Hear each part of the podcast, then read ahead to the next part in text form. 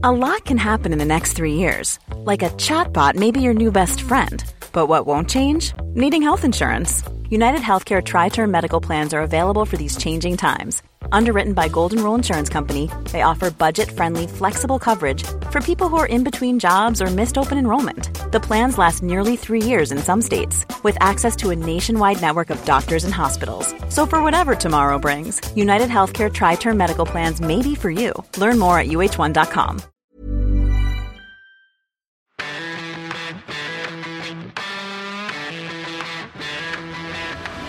Welcome to Parts Unknown, the wrestling podcast that can't get enough of the grandest stage of them all. This week we're looking back on the miracle of Bourbon Street, WrestleMania 30 from New Orleans, the culmination of Daniel Bryan's epic battle with the Authority to reach the top of WWE. Here with their Mountain Dews at the ready, Carrie Dunn. Hello. Carl Anker. Welcome, true believers. And Anton Tullui. Hello there. Right, we'll get to D. Bryan and Mo, because the other huge story from this WrestleMania was the end of the streak. Start with you, Carl. What did you think at the time? How do you reflect on it now? Was it a good decision? Was it the worst decision?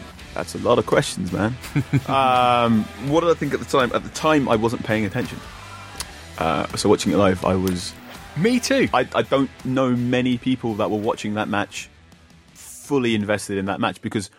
I didn't think the streak was going to end. I remember being in the living room talking to my friends, like, yeah, well, you know, he's got to face Bryan next, or, you know, so-and-so's coming next. He hasn't fought. He could always do CM Punk too, blah, blah, blah, blah. And I wasn't really invested in what's going on, because the build to that match was quite poor.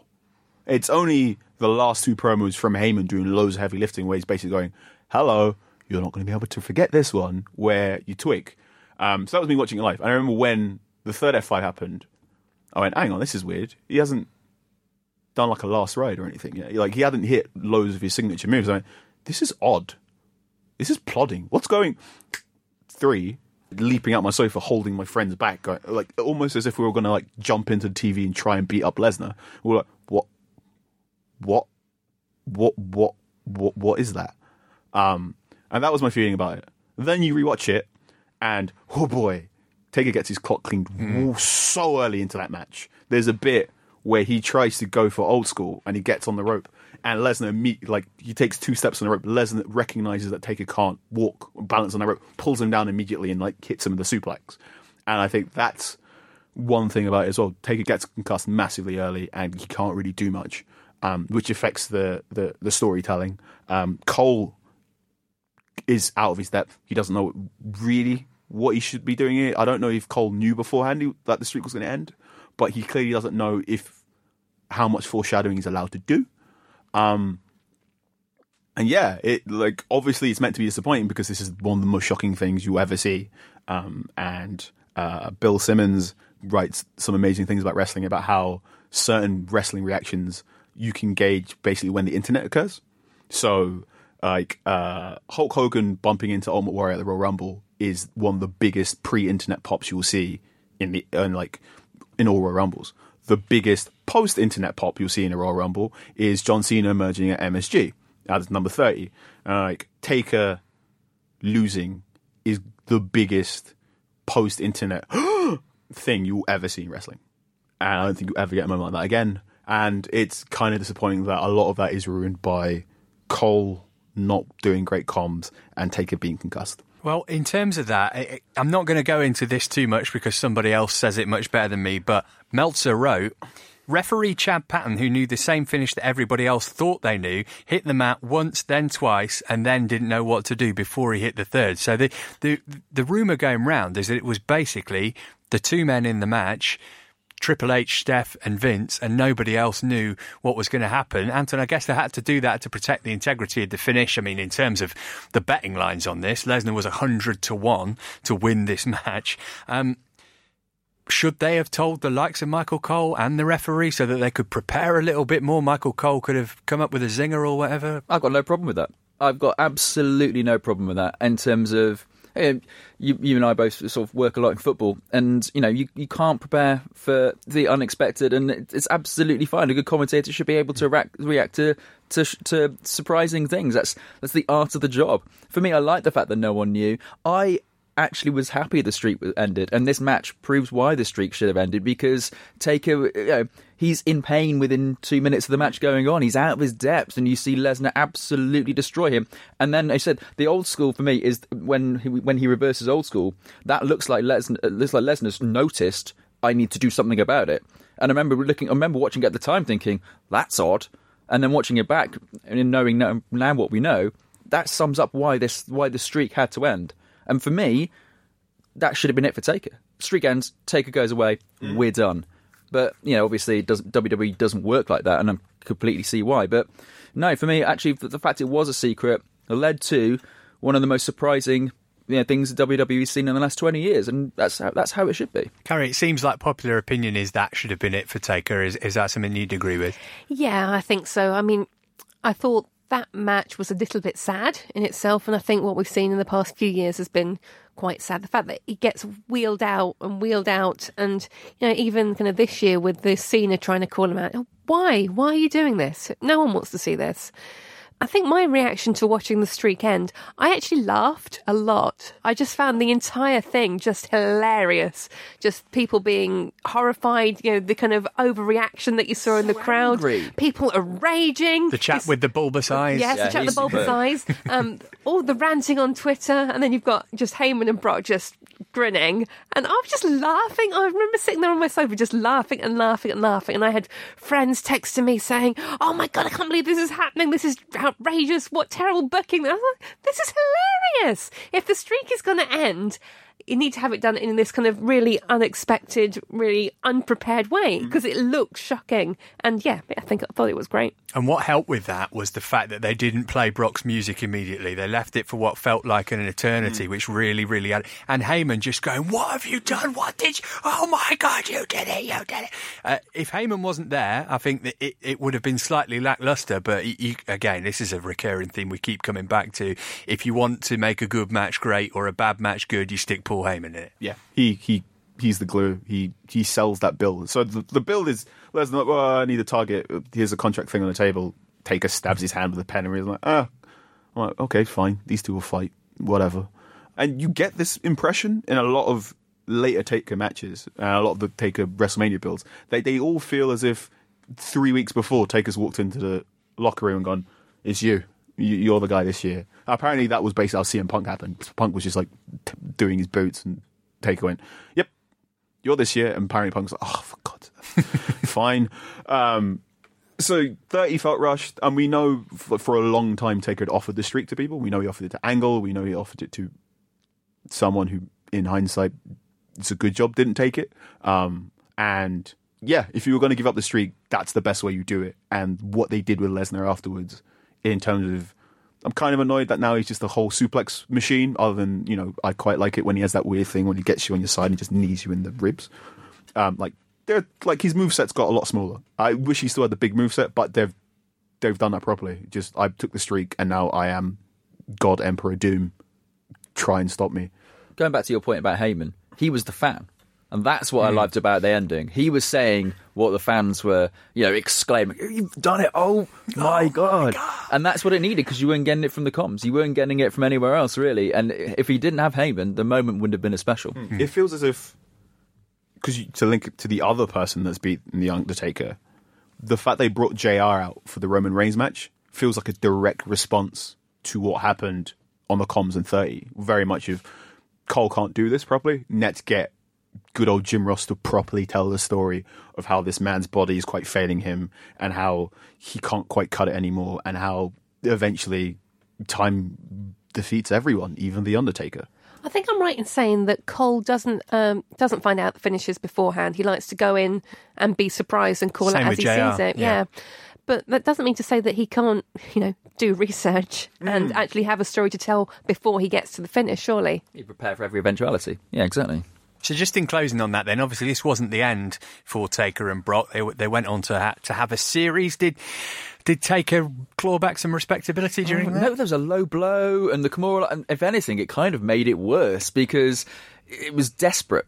And that's what the Undertaker's not supposed to be at all. He's supposed to be this sort of doommonger from the shadows, not a guy that will do anything. He doesn't never had to stoop to these levels because he's always in control. So, actually, for me, it made it worse. Right, so that was The Streak. Bit of a bummer. Don't worry, though. After the break, business picks up. You're listening to the Parts Unknown Wrestling Podcast from Muddy Knees Media. So we're going to go right back to the start of the show for Daniel Bryan against Triple H. The winner of this match, who was Bryan, advancing to the triple threat title match. Carrie, 25 minutes this went. We've talked about Triple H having long matches at Mania. I could have watched another 25 minutes of this. I thought it was absolutely spectacular. It was one of my favourite wrestling matches, maybe in ever. Yep, same as. Absolutely magnificent. And even Steph, who I have limited patience for when she's ringside, I thought she actually did some exceptional work during this, just kind of screaming at Bryan the entire time.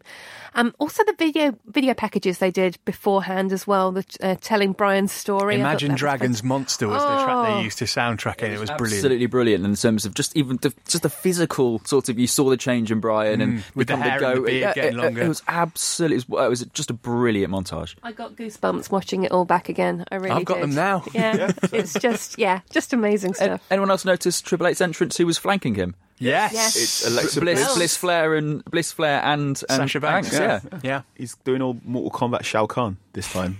I like that entrance. I like that entrance. That was one of the few Triple H entrances I actually enjoyed. And what I loved about this...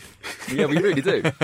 What I loved about this was the juxtaposition of all the bells and whistles that Triple H gets, and then Daniel Bryan with the music that they gave to kind of bury him a little bit because it seemed a bit silly at first. He just comes out and everybody goes mad because everybody loves Daniel Bryan. Got to mention with this match with Triple H, it's like a little middle finger up to CM Punk.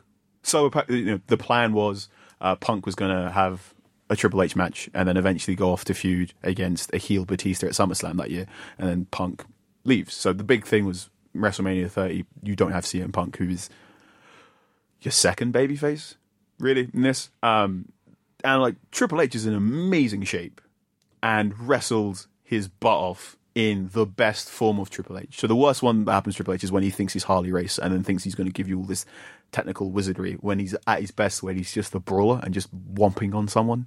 And he does that. And you can feel in like the first 5 minutes, Triple H is basically going, you see this, Punk? Could have been you. But do you think he's also saying, do you see this, Vince? This guy opposite me, he's got it all. Vince wasn't 100% a Daniel Bryan guy at this point, was he? But Triple H... we are led to believe always. I almost wonder if Triple H is like, if Daniel Bryan is like the wrestler that Triple H wanted to be in his prime. Is that a little bit harsh? Oh, I like that. Yeah, that's another interesting counterfactual that we have there, isn't it? Yeah.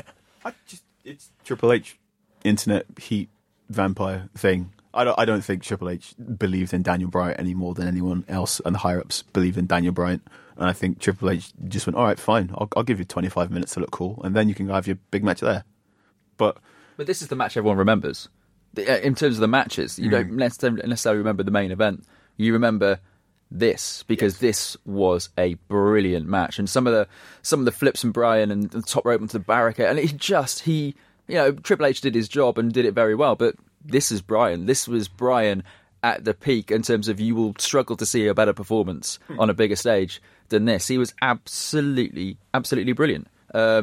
How did the build work for you with the whole anti-authority? Obviously, they kind of crowbarred him in to the main event just because of the fan reaction, but that wasn't the way they initially wanted to go with it. And it only worked because of the fan reaction. In terms of, a man of the people standing up against the cliched authority, saying the same lines we've been hearing for years, wouldn't have worked if we didn't have this huge surge of support for Daniel Bryan.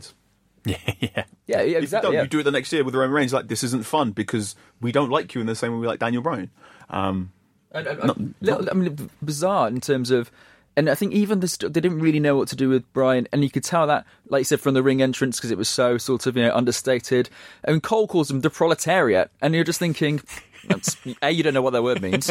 B, what's it like? You don't even have a moniker for him, misusing words. JBL had lots of them, but they were all very unflattering. Yeah, exactly. Blue collar Daniel Bryan. Yeah. They were trying to tell a different story on commentary than the one that we'd actually seen unfold in front of us. Yeah, but I kind of liked that, because it just showed how good Bryan is, in terms of, you know, you don't need the bells and whistles, you don't need the slogans and the monikers that have been approved by corporate. You just need to go in there and show you are the best at what you do, and that's what he did, and that's why everyone loves him. And in terms of the story that told throughout the night, we needed the post-match beatdown, didn't we, to take us into the main event. That was classic, not classic WWE, classic wrestling storytelling. Oh, absolutely. And yeah, it just, this entire way that this book ends the event as well, I think it's just perfect. And yeah, I'm getting a bit weepy actually thinking about it. I feel like I'm turning into the heart eyes emoji as we talk about it. It's just, yeah, just brilliant. I did love the angry ending. I love the Triple H ramming him into the post, and because again you see later on Bryan sells the injury perfectly as well. Not one point does Bryan land on his shoulder, in this match or the one later, because he's so good at this, and it just worked really well. So we roll from that into the triple threat main event. Carl, how pumped were you when it was just Randy Orton versus Batista? Yeah, that's a thing, wasn't it? That was going to be the main event of this, what is, you know, one of our favourite WrestleManias of recent years. I deeply detest Randy Orton. He is the greatest waste of talent in WWE history. He puts the dull in dullard, doesn't he? He is, to me, what Vince McMahon thinks of Christian. So anytime I see him on TV, I want a blue dot over his face. He is able to do everything in the ring and then chooses to bore us to death with chin locks. His ascent to get the world title is one of the greatest miscalculations of talent in WWE, in terms of it just removed 4 rungs of his potential. That guy can do everything, and he chooses to do absolutely nothing, and it is astonishingly offensive to me. I hate Randy Orton. I love the fact that he was, even the commentator said, he's the champion. He is an afterthought though, isn't he? And I just thought, yes, he is. Thank you very well said. In terms of, I agree completely with you, Carl, in terms of Orton doesn't deserve to be where he is because of his attitude and what he brings, because he could be brilliant, but he refuses to entertain. He refuses to do what you need to do. So why is he there? Why is he at the top? Why is he still... That run he has as the authority champion is the most entertaining he's been. So the moment I called it that he was going to win Money in the Bank, and I called he was going to cash in at SummerSlam, I went, this is good. He can do good adversary. He doesn't want to. And, you know, you hear stories about how when he was initially being trained by Arn Anderson, he could do loads of like high-risk maneuvers and flippy stuff, and I was like, don't do that. You're really like a massive unit. You don't have to do that. And he just stopped. Whereas what you should do is sort of like the Seth Rollins thing, where like I can do the flippy stuff, and then when you need me to be babyface, I will do more of the flippy stuff. And he just doesn't want to. And he's just awful. He's awful. He makes all the feuds you're involved in terrible, and he's just... Oh, I can't stand him. And he's also really massive and scary, so I can't say it to his face because it'll kill me. Apart from that, I'd like to give some credit to Batista. I thought that he sold nicely in this match. I thought that... So he'd come back at Royal Rumble, been booed out the building. He was supposed to be a face. He saw the writing on the wall. He said, this is ridiculous. I should be a heel. But Vince stuck with it. But in terms of this match, he was more than happy to sell for Bryan. No, I thought Batista did really, really well. And...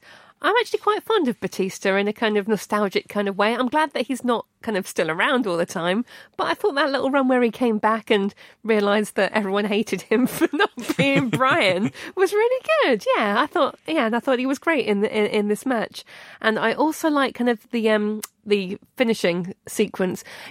And I don't like Orton any more than you guys do. But you do kind of see him peering into the ring because he wants to see what's happening, and I really like that because he just seems interested for the first time. The Batista bomb into an RKO on the table, that looked absolutely fantastic. And then Orton lands on the monitor. Yeah. So there's an element of as well, because we don't like Randy. I don't know if you noticed. I gave him credit for that one. And still wrestling when his back is just bent. His back is bent and he's bleeding from his vertebrae, and you're just thinking, that hurt. I mean, that... really hurt, but it also looked fantastic in terms of the move, and again it that set up the finish to the match effectively, and it was and this wasn't a bad match. This was a really good match as well. This kind of gets lost because of the opening bout of the night, but this was actually a really good match as well. And we get the classic Terry Funk. He's on the stretcher. He's being carted out of here. His night's done. Oh, no, it's not. Here he comes back to win. We've seen it 1,000 times before. Doesn't stop us loving it. It was the perfect way to end the show. I don't like that spot. Really? Because you know what's coming? I know it's coming. And also, it removes the most interesting element of that match. So the person on the stretcher is always the most interesting person in the match. So when you just take them off screen for 5 minutes, I'm just like, all right, fine, it's... I'm just waiting 5 minutes before the interesting person gets back. But he didn't go full Funk, did he? No. He didn't go backstage. No. He gets off. And the thing is, when Brian's on the stretcher, Randy Orton's back is just beginning bleeding. So you've got that really interesting bit where Batista is sort of like tapping him on the back head and going, are you okay? I need to start beating you up now. And that was like, just give me a minute, just give me a minute, just give me a minute. So there's like a, I don't call it a lull because it's less than 20 seconds. But I really dislike the stretcher spot. What about the finish to the match, Anton, in terms of the celebration? We could just about see Brian through all the ticker tape that's falling. So much ticker tape.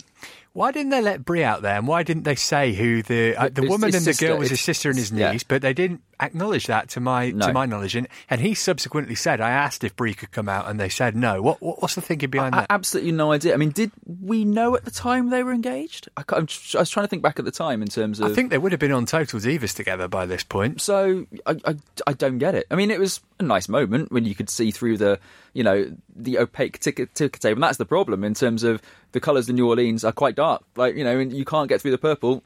That's just a bad colour to pick, and there was just too much of it. Why so much? Because we don't want to see Daniel Bryan as the face of the company. Yeah, exactly. Presumably. But no, I mean, it was a great end, and it was a lovely moment, and it was just, it all built up absolutely perfectly. And even when Triple H came out, and it's your signature weapon is a sledgehammer. Learn how to use it, mate. 3 WrestleManias in a row. He wildly throws it around and come on. That's like, you don't watch, Japanese films and you see a samurai warrior just like dropping his sword, do you? It's use a chair then. No one ever misses with the chair. It's bigger.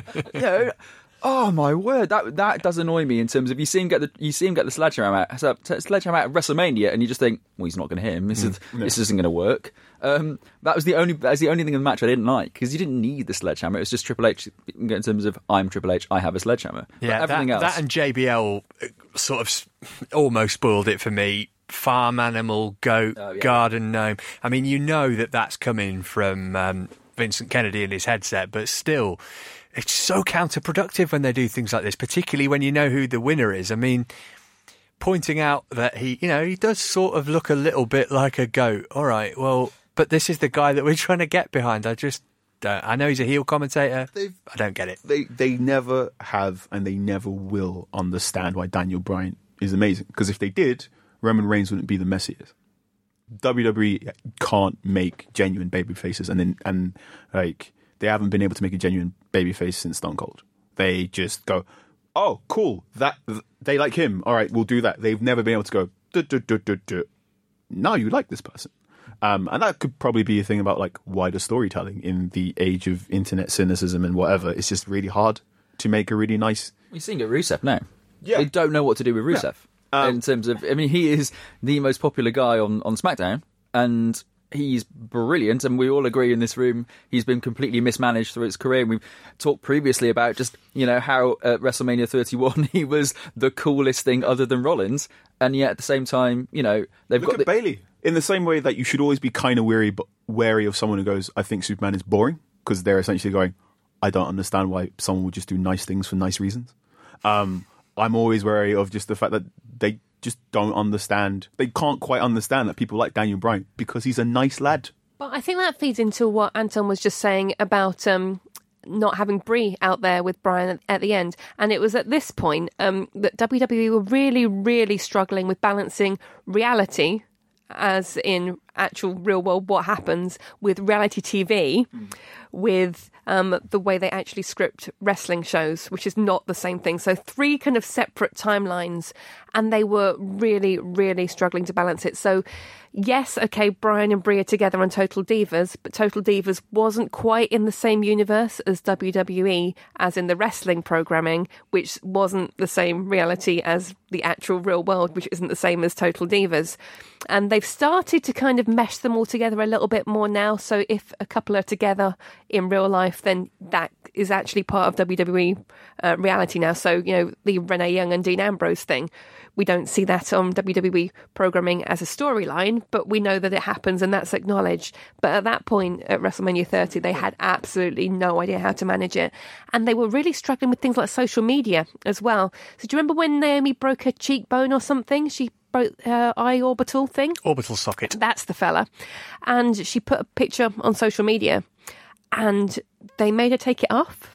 They, you know, you couldn't have one of your total divas having that kind of brutal injury in the real world. So she had that sparkly eye patch she had to wrestle with because, you know, your divas can have sparkle, but they can't have bruises. That would be terrible. So yes, this kind of weird reality negotiation was something they were really struggling with at the time. So I think that's why Brie wasn't there. They didn't know how they would get that to fit with their three different universes. Well, we talk about baby faces at the end of the show. I want to go back to the very, very start and the opening segment with probably the three biggest baby faces in company history. And we'll do that after this short break.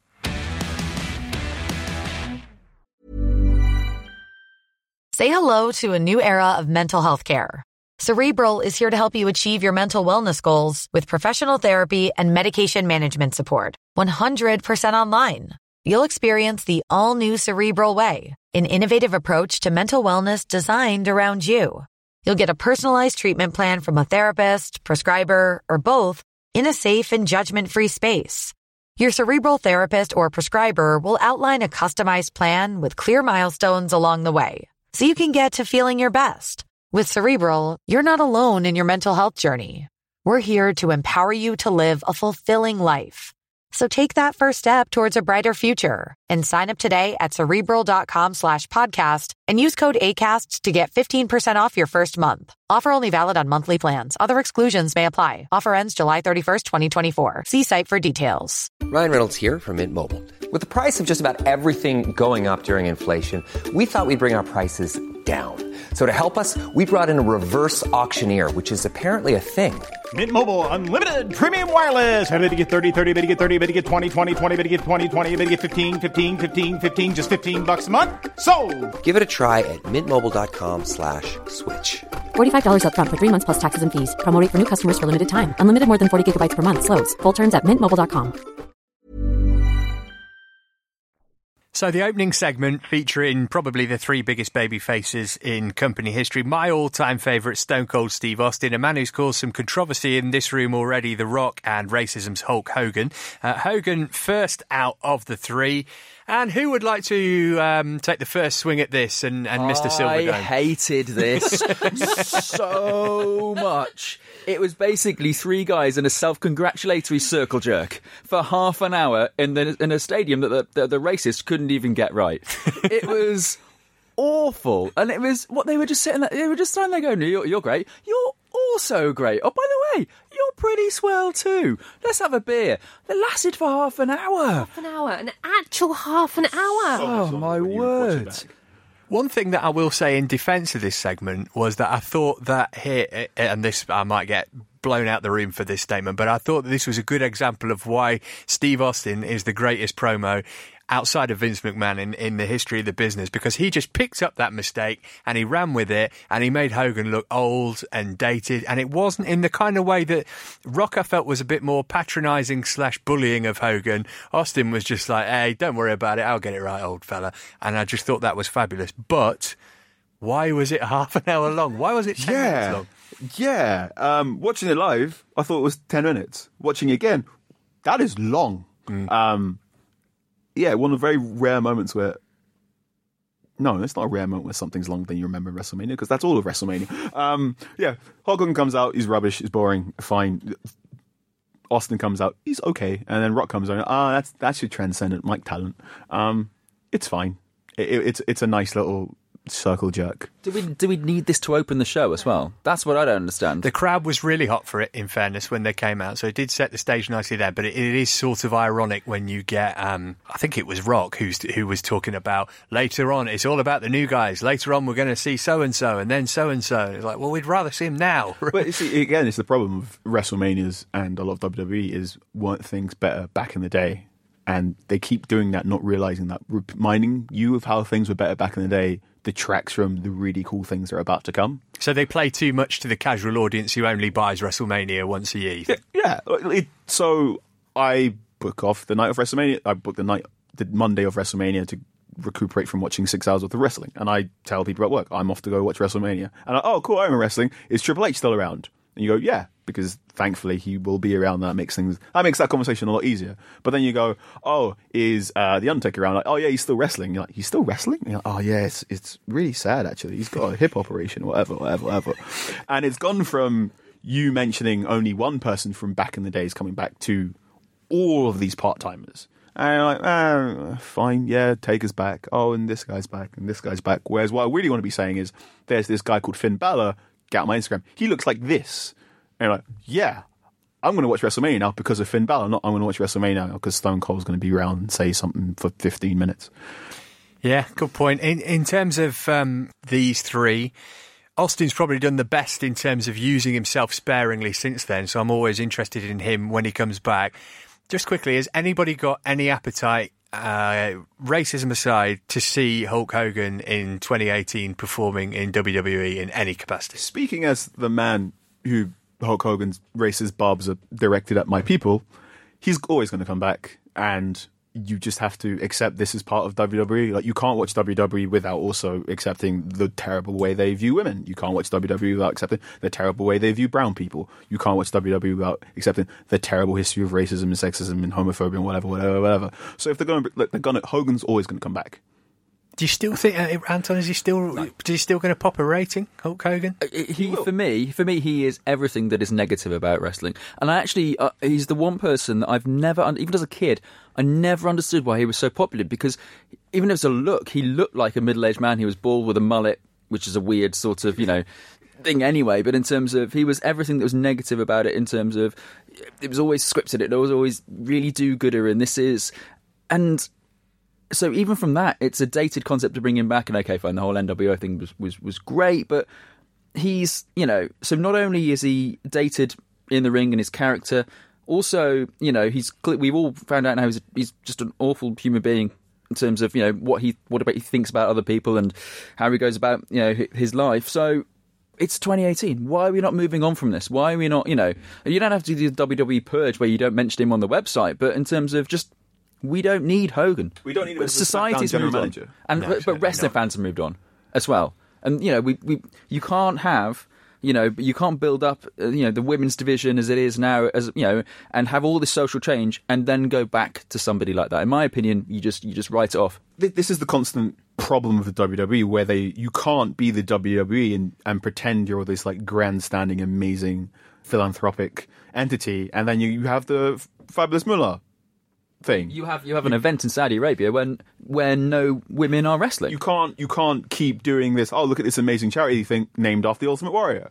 Like, that's the constant push and pull of wrestling is how the storytellers want to depict their characters and then what the reality is. And that is also like the great joy of wrestling, like how one wants to view themselves and how one is actually viewed.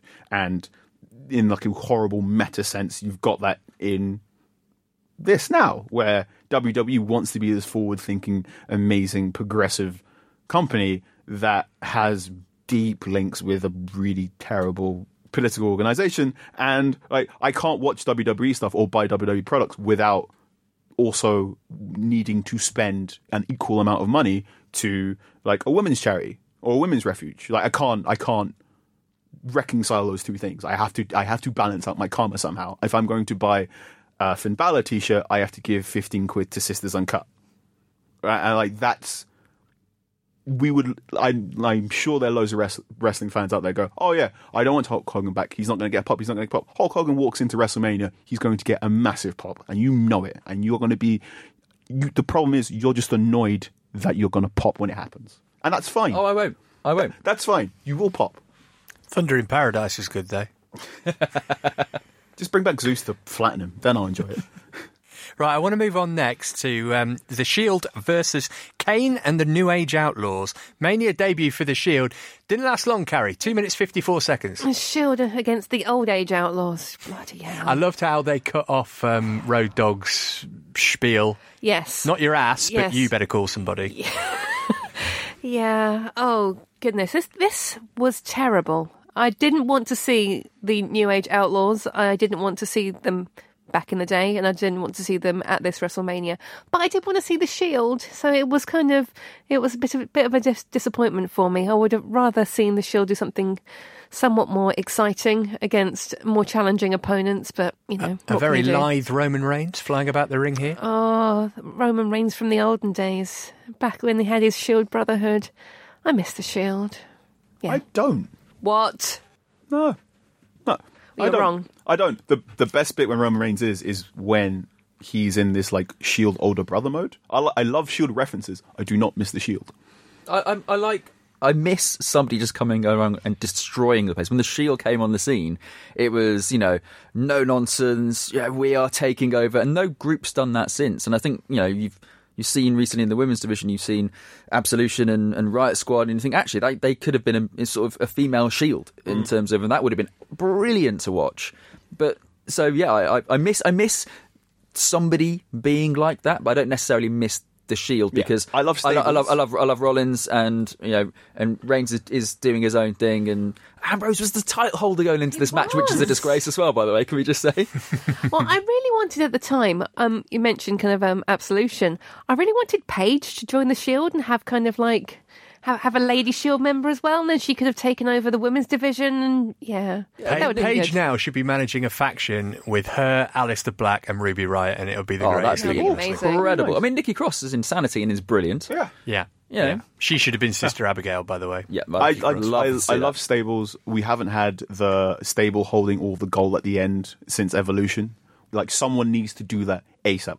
There was that great photograph, Black Excellence, where all the black, it was Sasha, New Day, the terrible man who used to be the Cruiserweight champion, Rick Swan, and they just all Instagram the photo going Black Excellence and all holding gold. Like, do that, because stables are great, because you're allowed to have multiple conversations and storylines. They all have different goals, and then eventually when it explodes, you can have pay-per-view after pay-per-view after pay-per-view where they're all beating each other up. Don't miss The Shield. Do love it when they reference each other. So when Roman Reigns protects Seth Rollins, that's great. I don't want them wearing the same T-shirt, beating stuff up. Fine. That match was fine. It was over way quicker.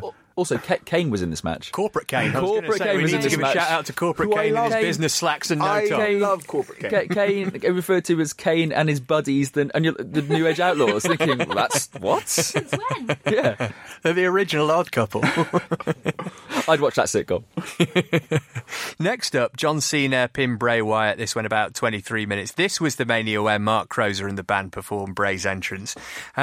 This was silly. And not in a good way. I thought we were, you know, Bray was trying to get Cena over to the dark side. Cena was doing his stinkingly bad, overacting about everything. The match was too long.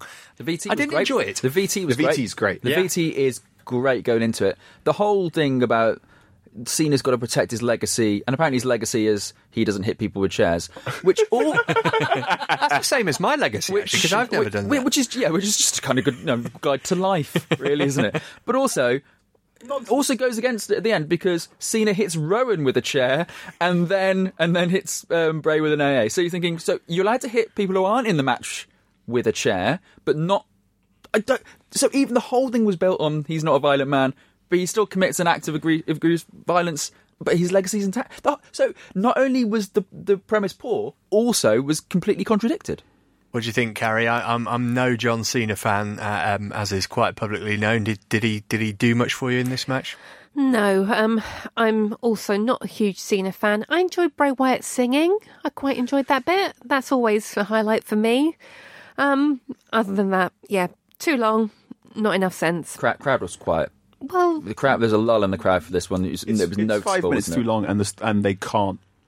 It's like another Bray Wyatt problem. They can never pull the trigger on him. Like, have Bray Wyatt lose this match, but have Cena go too far, or just like have a shot where Cena does like AAs him through a table, gets the 3 count, and it cuts, and Bray Wyatt's just smiling. Do that, but you're never going to do that because Cena blah blah blah blah blah. Right, take the matches in like connected. Like, Bray Wyatt makes his WrestleMania debut, he loses to John Cena, then he goes off and faces Undertaker, and he loses to the Undertaker. Oh, that's cool. Like, he's fighting big people and he's losing in interesting ways. But he doesn't get the interesting ways. He doesn't get the whatever. He so quickly goes from I'm a scary young bad guy to I'm just jobber to the stars.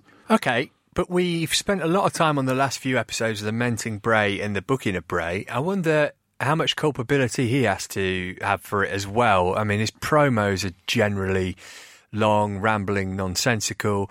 Is he somebody of status enough? Obviously, his dad was in the business, so he's got that link. His brother's in there too. Is he the sort of person who should be going to Vince and saying, this is rubbish, I've got a better idea, let's do this? Or is that unrealistic? Well, we've talked about how our favourite incarnation of Cena over the last couple of years is when Cena gets other people across in the US Open Challenge and that kind of thing. And this would have been a perfect time for, you know, to start here.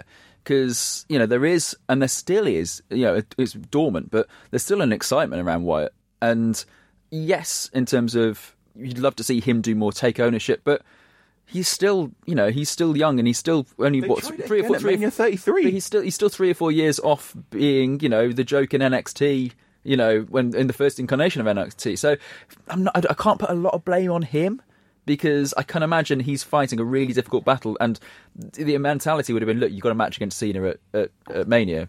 You know, what more do you want? But you're right in terms of it would be just great to see. No one's taken responsibility for Wyatt, it seems like, for his entire sort of for the last 5 years.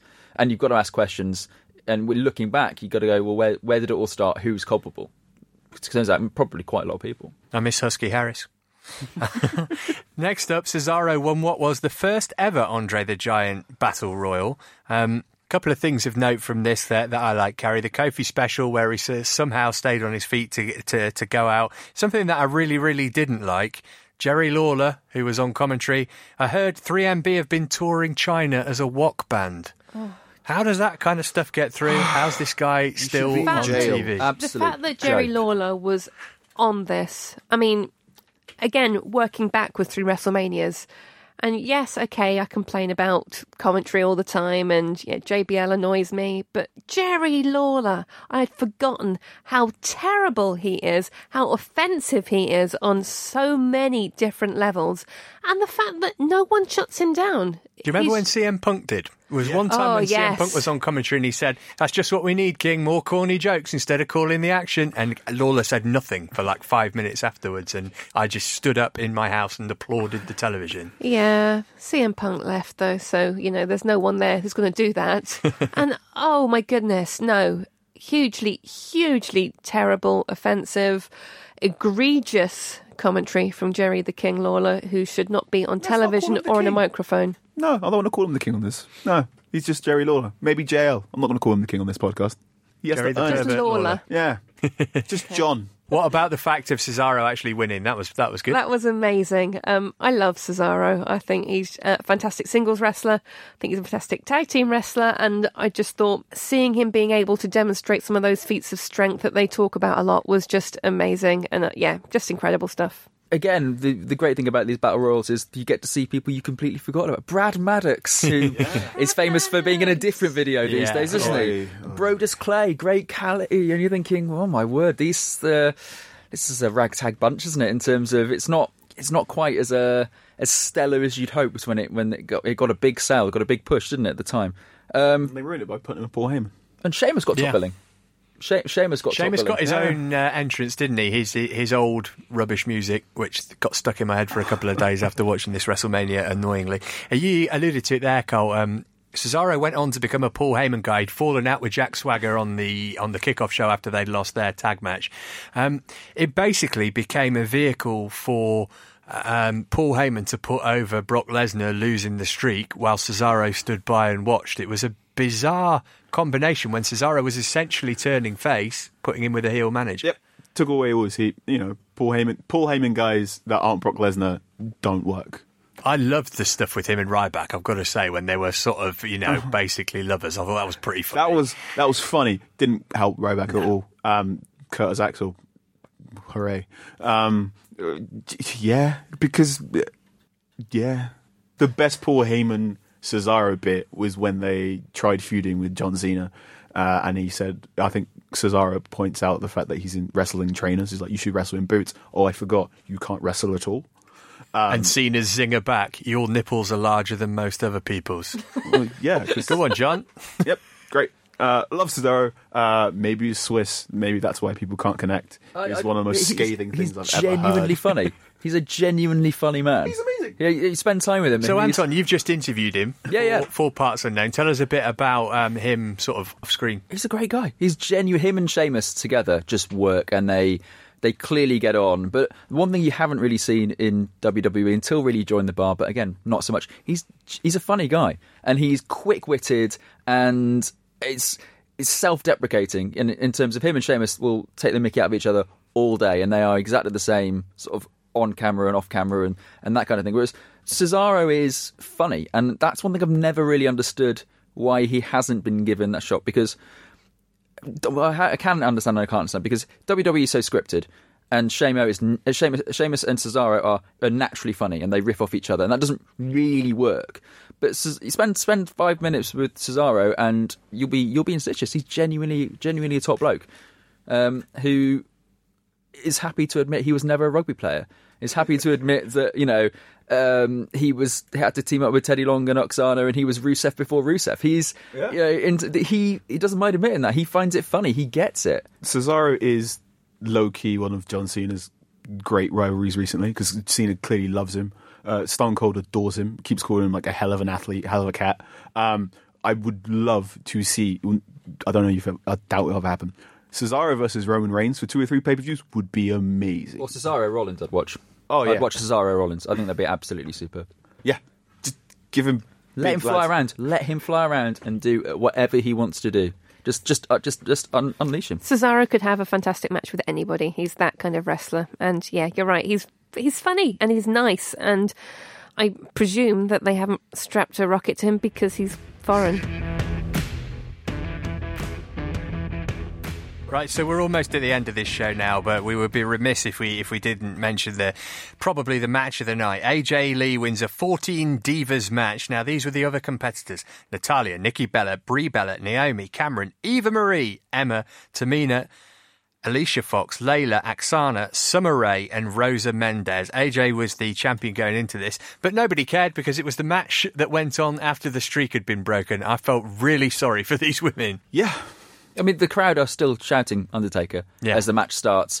But for me, that's not the most offensive thing. It's the commentators giggling throughout the entire match, which just shows exactly what they thought of the entire women's division at the time. It's an insult watching it back. We've come a long way, Carrie, in a few years. We have. It doesn't help who you have in the commentary desk at that point again. But, it's just the typical old-fashioned Divas match positioning, isn't it? It's there as a stopgap between one big moment and your next big men's moment. And I forgot how much fantastic work AJ Lee was doing at this time, trying to hold that division together. Look at that, 14 Divas. Oh, goodness me.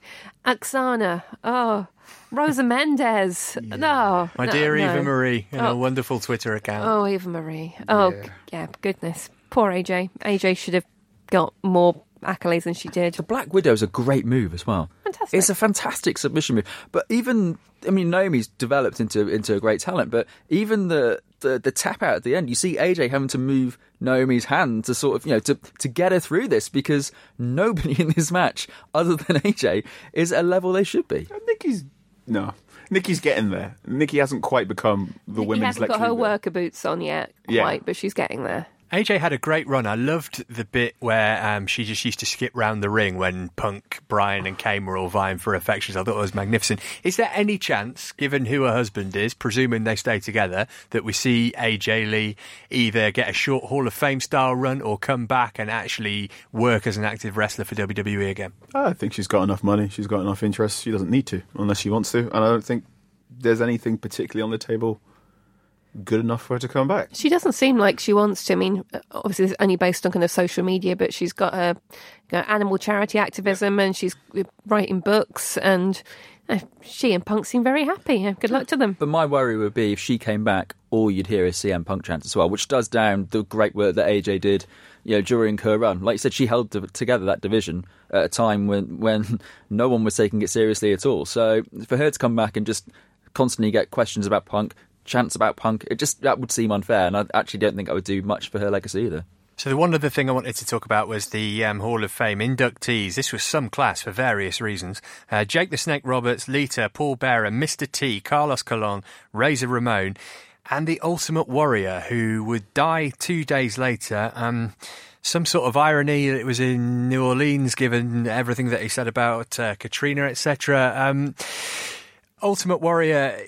We can say whether he was himself deserving of a place in the Hall of Fame, but the fact that they named an award after him, is this crass? Is this just absent-minded? Is it... What's the thinking behind this?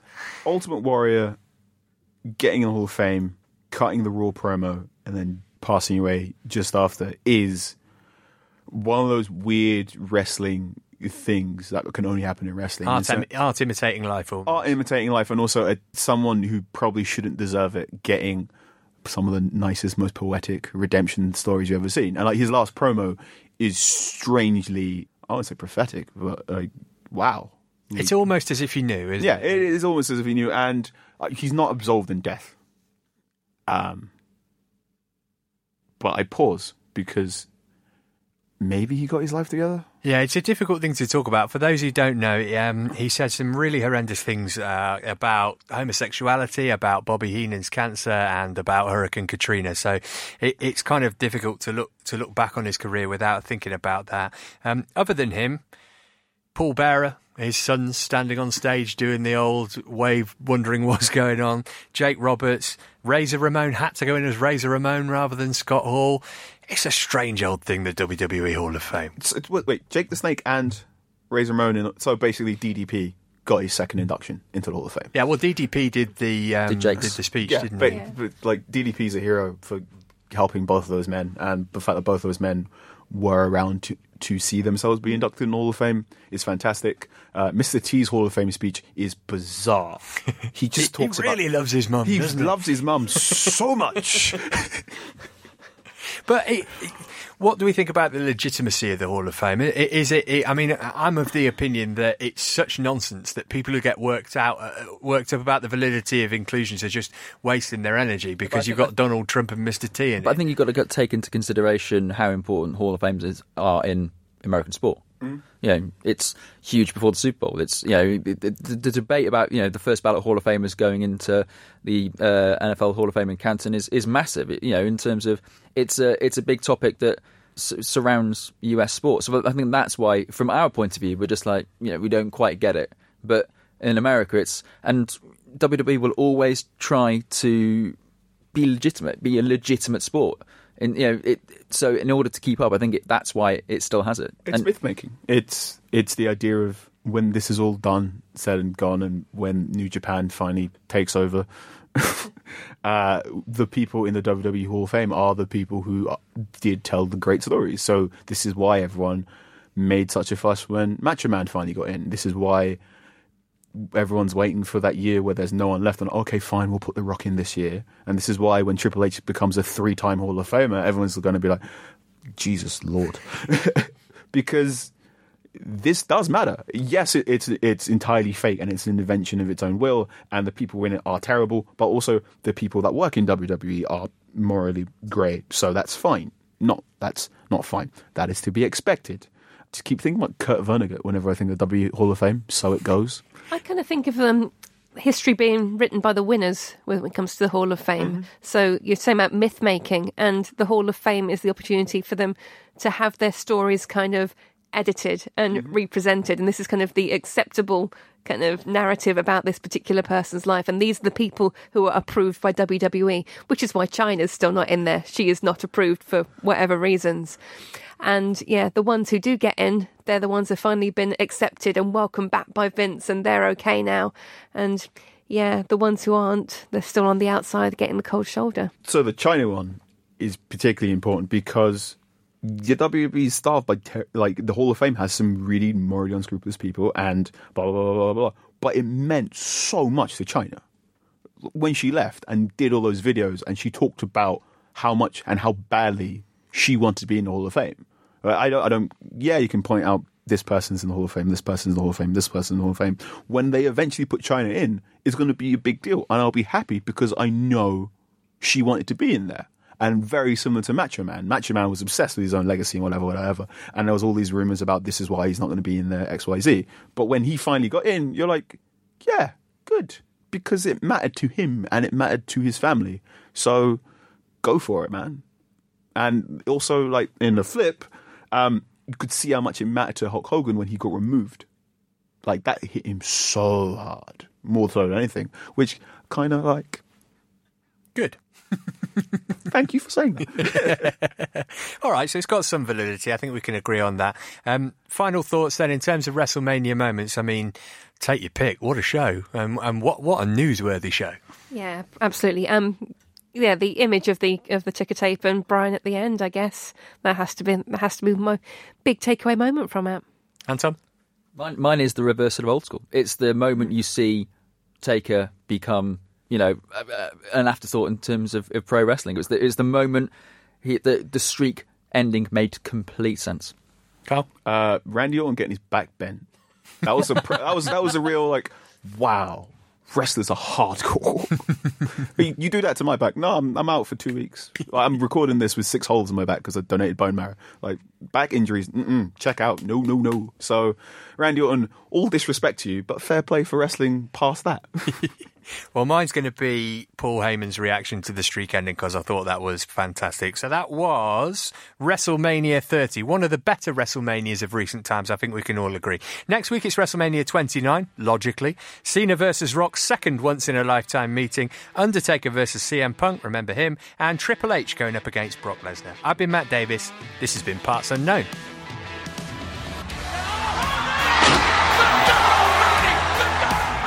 The Parts Unknown Wrestling Podcast is a Muddy Knees Media production. For sales and advertising, please email sales@muddyKneesmedia.com.